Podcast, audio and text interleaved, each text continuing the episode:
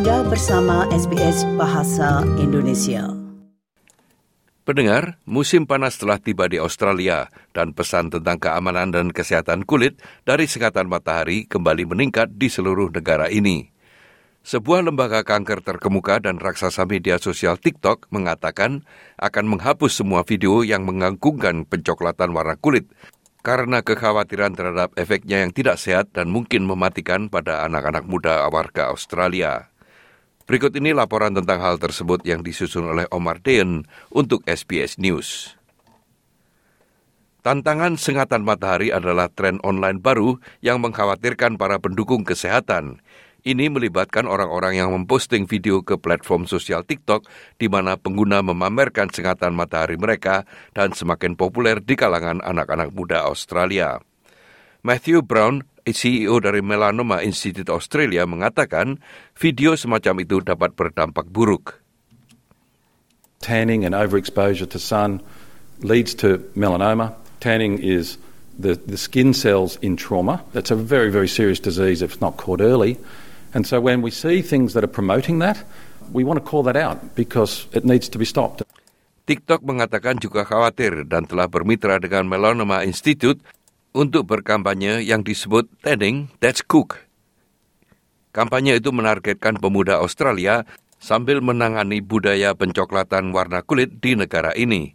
General Manager untuk TikTok Australia, Lee Hunter, mengatakan Platformnya akan dibanjiri dengan konten komedi yang mempromosikan keamanan matahari serta video praktek buruk yang akan dihapus. Our number one priority is making sure that people stay safe on TikTok. So, where we see content that promotes harm to Australian users, we immediately take action. We take a firm stance around that. But more than that, we want to promote the right behaviours. We want to change the perception around tanning, and we want to make sure that the right messages are out there so that we save lives and Australians stay safe. Australia memiliki tingkat melanoma tertinggi di dunia.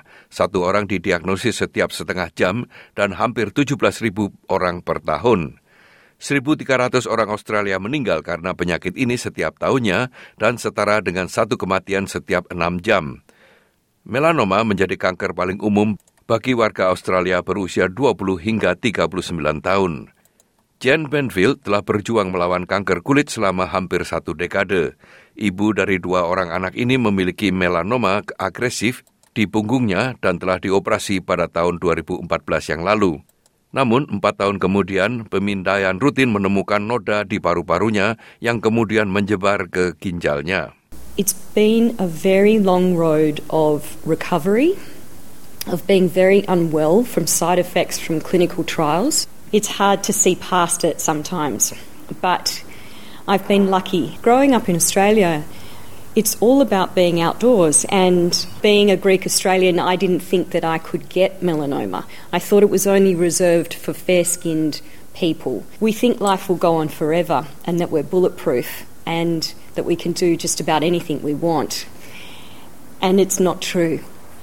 We need to look after our skin Jen menyambut baik kampanye tersebut dan mengatakan bahwa misi penting bagi pemuda Australia untuk mengubah sikap mereka terhadap keamanan sinar matahari. It's very difficult as a parent. It can almost be impossible to get through to some kids about it, especially when young people see other young people out there glamorizing a suntan. Take it from me in saying that too much exposure to the sun and getting melanoma is the hardest journey you could take.